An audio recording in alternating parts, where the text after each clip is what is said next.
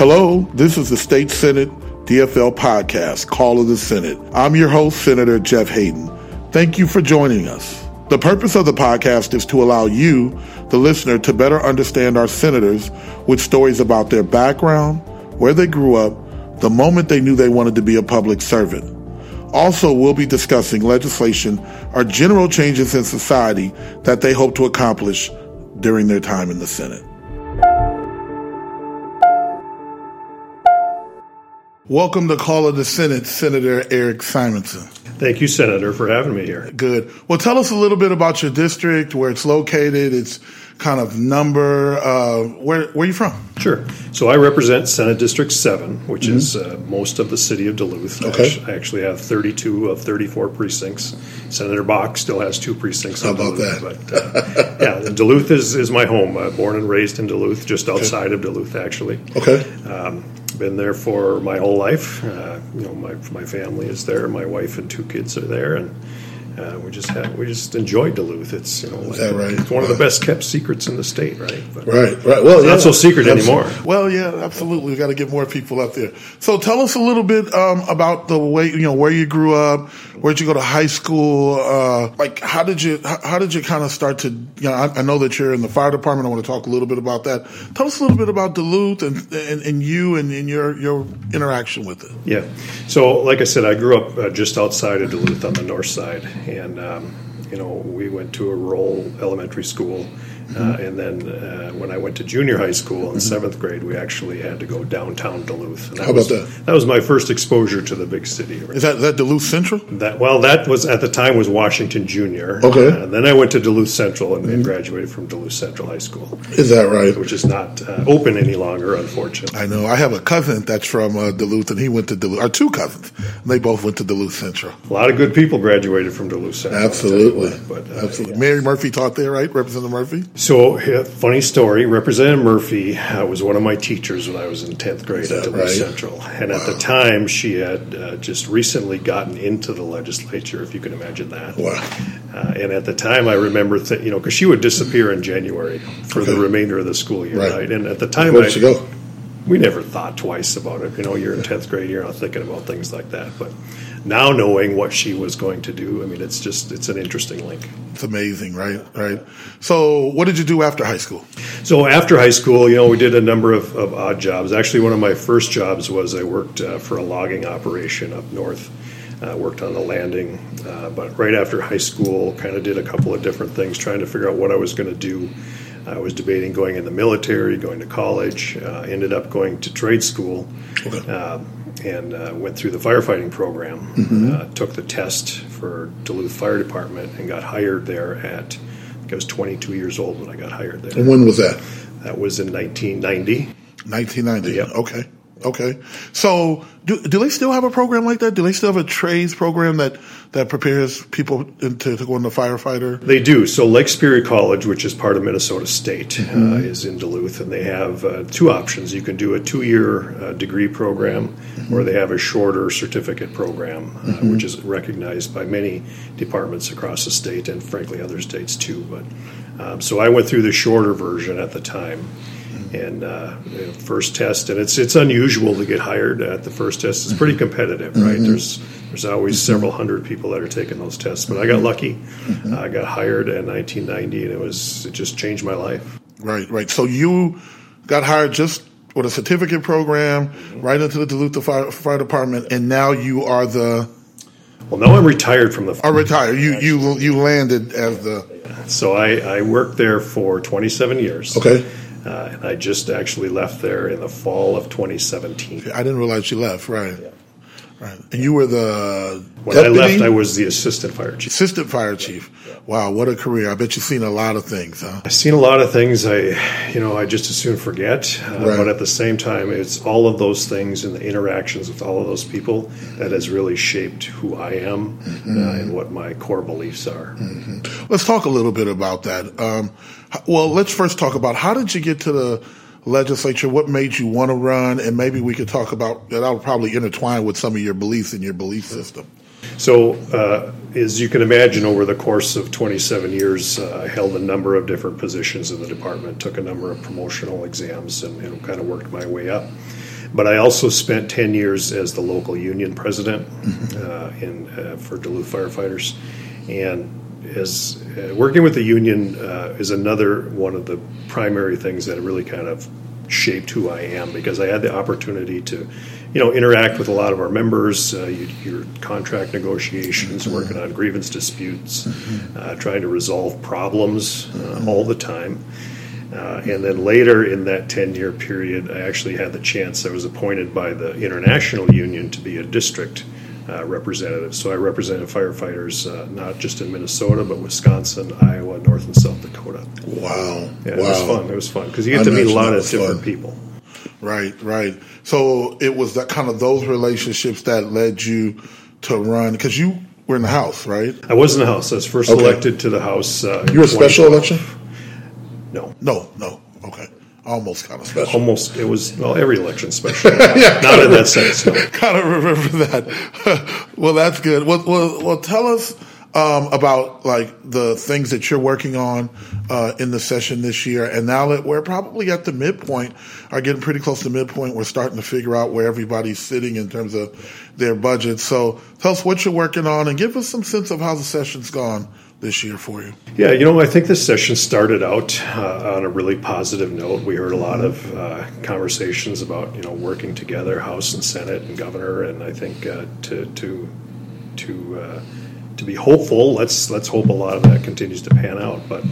Uh, there are also going to be disagreements, right? I mean, mm-hmm. there's no way to get around that. But I think the key to being a successful uh, legislator is understanding that relationships matter, mm-hmm. uh, and you have to work across the aisle sometimes. Mm-hmm. That's that's part of the deal. Mm-hmm. Um, and I'm trying to get you know a number of things, local projects done. Right, I'm not working mm-hmm. on any significant policy issues right mm-hmm. now, but mm-hmm. uh, we've got a number of local projects that we'd like to do, including uh, what you know we're referring to as a medical exchange district bill. And I, I don't know if you've heard that yet. It's not been to your committees, but um, it's something that we're working on. It's really a large economic development project, mm-hmm. similar to Destination Medical mm-hmm. Center in Rochester. Mm-hmm. For uh, what's the large hospital? Saint. Uh, so St. Mary's Essentia right. Health is, right. is the largest one, and then St. Luke's is the, is the next one. Yeah, yeah, I have been watching that uh, just a little bit. In my district, we have a kind of a corridor of the Allina, mm-hmm. you know, world headquarters, along with uh, Abbott, and then Children's and then, of course, HCMC and Fairview are within blocks, right? So it's the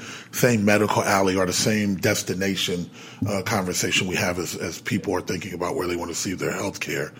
Uh, t- tell us a little bit about, since you're an original Duluthian, tell us a little bit about and I hear about this. For like I said, my cousin uh, Van Hayden is a is a Duluthian and, in Vanny. I should mention them because they'll probably listen to this. uh, so they talk a lot about Duluth growing up.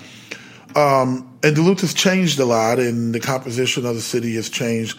Tell us a little bit about kind of how it was and then where it's at today, and where do you think Duluth is, is going to go as it as it kind of changes based on our economy? Yeah, so Duluth is is a port city. I mean, mm-hmm. first and foremost, that that is why Duluth is even on the map to mm-hmm. begin with. Mm-hmm. Certainly one of the oldest cities in our state, mm-hmm. uh, and it was really put there because it's the farthest inland port on the Great Lakes system. Uh, and if you're coming in uh, with an ocean going vessel, that's as that's as far west as you, can, can, go. Get, right? right. So the Duluth Superior Port is a big part of our economy. Mm-hmm. Um, and, and Duluth is a big part of northeastern Minnesota Iron Range economy mm-hmm. as well because as most of northeastern Minnesota has been built up on mining, taconite, uh, logging, all of those commodities, or at least a very significant portion of them, come down through Duluth and then go out uh, right. you know, through Lake Superior. So Duluth historically has been a very blue collar town, mm-hmm. uh, built around the port, uh, industrial. Mm-hmm. We had a steel mill there at one point in mm-hmm. time. That's you know long since closed, but. And there was a period of time uh, I can remember in the 70s and 80s where industry was shutting down. You know, right. things were changing. Our economy was not in the best place. Right. Right. Um, and Duluth was uh, losing population, and you know everybody thought it was just going downhill.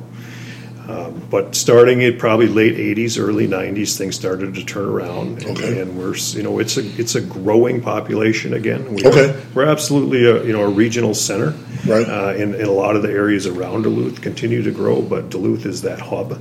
Uh, and we're seeing more and more young folks kind of bring a, a new sense of revitalization to the city. You know, our downtown nightlife has expanded incredibly. Right, Uh, right. It's it's it's amazing the turnaround that's happened in the course of 30 years. Right.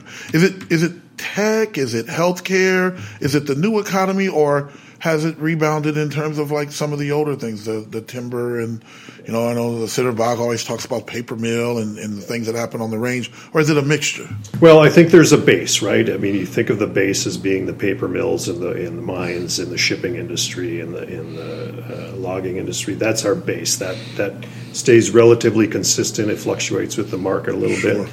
Uh, healthcare has been one of the fastest growing industries for us, uh, but also manufacturing. You know, Cirrus Mm-hmm. Yes. Has, has been a Yes. incredible uh, job creator uh, for Duluth and the surrounding region, and what they've been able to produce over the course of, well, uh, I suppose it's been 20 years now, but uh, you know they started off with that single engine Parachute uh, parachute plane, Yeah. right? And now and now they're building jets, right? And and they, just a great job creator. It's been good for our region. And then you know it's just a quality of life too. I think you know if if uh, we have a lot of folks that come to Duluth from from from larger metropolitan areas that just want a little bit softer pace, Right. quieter pace, and, and uh, as long as we can maintain growing our jobs around the university system, UMD is a big uh, economic driver too. Absolutely. Uh, but yeah, it's growing and it, it's definitely seen a lot of improvements. That's great. That's great. So, what do you think are um, you know thinking about you in the context of of living in a place that most people would call progressive, at least you know inside the city of Duluth, um, and then also having kind of industry that sometimes um, clashes a little bit with, with with kind of people that go so far to the left, and then of course you know your work as a as as a firefighter. How do you and I have some of the same kind of issues, a little more in terms of how do I think about as a leader? How do I lead across the state and still work with those that you know are really in the progressive end? Uh, you seem to to manage that really well, uh, and I think you said it on the outset. But how do you how do you handle it? How do you keep that kind of what people perceive as a pretty cool demeanor, um, and be able to kind of thread that needle where you're getting the jobs in the industry that keeps the community thriving, but also thinks about the environment and other things that people think inherently clash. Right. And it's hard. I mean, let's just be honest. It's it's a hard thing to do at times, but I think it's so important for elected officials, especially at the state level, um, to not necessarily get bogged down on one side or the other. Mm-hmm. Right. The environment is incredibly important for us. Mm-hmm. Obviously, we all understand that, but at the same time, our economy, our jobs, mm-hmm. our families. That's all important too. So we've got to find this balance. Uh, and Duluth is a very progressive city, uh, and, I, of- and I often say that. And but we're surrounded by an area that you know, if you just consider northeastern Minnesota, that perhaps is more interested in some of the, the meat and potato issues. You know, they want to make sure they have jobs. How much does their health care cost? Can they send their kids to school? That's right. You know, and, and you got to find that balance, and it's, it's not easy to do. But uh, I try to, and uh, you know, I've done two elections in the House, and I've done one citywide election to get to the Senate now, and I've talked to a lot of people, Right. and I really believe that uh, eighty to ninety percent of the folks that support me fall in the middle, Yes. you know, and they just want common Yes. sense solutions. Yes. Uh, so that's that's what I try to do every day that I come here. It's not always easy, um, but at the same time, I think it's really important. Can we talk a little bit about broadband? Um, I personally think that as we look in the 21st century, and this, you know, we're still going to need materials out of the mines and, and, you know, other things, but that seems to be going more and more automated. Like, let's just, you know, kind of see that. They're still going to need people, but seem to be less people. Um, I was thinking about broadband as a way to be able to still kind of keep people there, get kids that you ship out to come back. Um, talk a little bit about if, if that's that's what you, and I know just a little bit about it, but it's pretty common sense as I travel around the rural areas around the country that that seems to be something that other legislators are focused on. Can you talk a little bit about that? So in 2013, my first session in the House, uh, I carried the first bill that created this border to border broadband fund. and and that wasn't that long ago, right? That's like what six years ago or something right. like that. Uh, and it's uh, incredible how many legislators didn't want anything to do with expanding broadband, right? Didn't understand it. And, fr- and to be fair, a lot of folks in the metro area just couldn't get the concept that you didn't have access to the internet if you're in. Cromwell, Minnesota. That's right. That just That's didn't right. ring a bell with them. That's right. So we, and I remember having this conversation with Speaker Thissen at the time, trying to convince him that this was so important to rural Minnesota. Uh, but fast forward to today, and just about every legislator talks about the necessity, right. And That's I think it's a, it's a changing uh, society, and Mm-hmm. I think it's an understanding uh, through education that this is a need for for greater Minnesota. Mm-hmm. Uh, if you're going to start a business, expand a business, uh, work from home, if you're going to go to school, if you're going to access the internet to go to school, any of these things that we take for granted. That's right. It's not taken for granted in many areas of our states. So That's right. And we've made significant investments over the years. Yes, and we have. And we, We have. continue to do that. But the have. key to, to to finishing this project and completing this border to border access is working with our providers together. Yeah, absolutely. I think that's the key. I was uh, at some seminar and they were talking about kind of a triangle that was like Omaha, Des Moines, and Kansas City is creating kind of a Silicon Prairie or something that they said. And that was because the coast has become so expensive, but that's where kind of where people are going. So they were attracting people from those coasts or, or, or back to kind of, you know, the, the, the prairie, if you will, or, or, or the Midwest. Because if you have an airport, which you do, right? And you have broadband and people could afford to live there and when they had to leave, or even if they had to come down to the cities, right, to, to, to get on a plane. That seems to be the sweet spot. So that really helped me understand kind of how important it is and got me as a old South Minneapolis, uh, person, uh, on board. So listen, as we finish this, tell me something that people wouldn't know about you by just taking a look at you. Well, you there's a lot of things that people wouldn't know by looking at me, Jeff. But uh, I think one of the things that, that I'll tell you that you know some people know, not a lot of people know that I, I did retire from the fire department in 2017, uh, but I still you know I'm too young. I need to make a living still, right? That's right. So, so I took a job as the director of the Lake Superior Zoo. Okay. Uh, and if you could find the nexus between a career in public safety and, and a director, I challenge you to do that. But uh, it, it was an opportunity. It was an opportunity that was there, and I thought, wow, this this is a unique challenge that I could take on for a couple of years. It's so Sure. important to our community. Absolutely. Uh, so we're so we're doing some good work there. But uh, most Well, that- people most people can't figure that out. How I jumped. That's fantastic. That's something that I didn't even know, and I try to know everything about everybody around here. Listen, uh, tell us how we can get in touch with you, your social media platforms, uh, how to get in touch with you at your office. Yeah, you know, people, folks can reach out to my office at any time, email, phone. Uh, you know, we'll we'll make sure we get back to you. Twitter handle is at Erik Simonson. Uh, you can follow me there, and uh, you know, look forward to hearing from folks.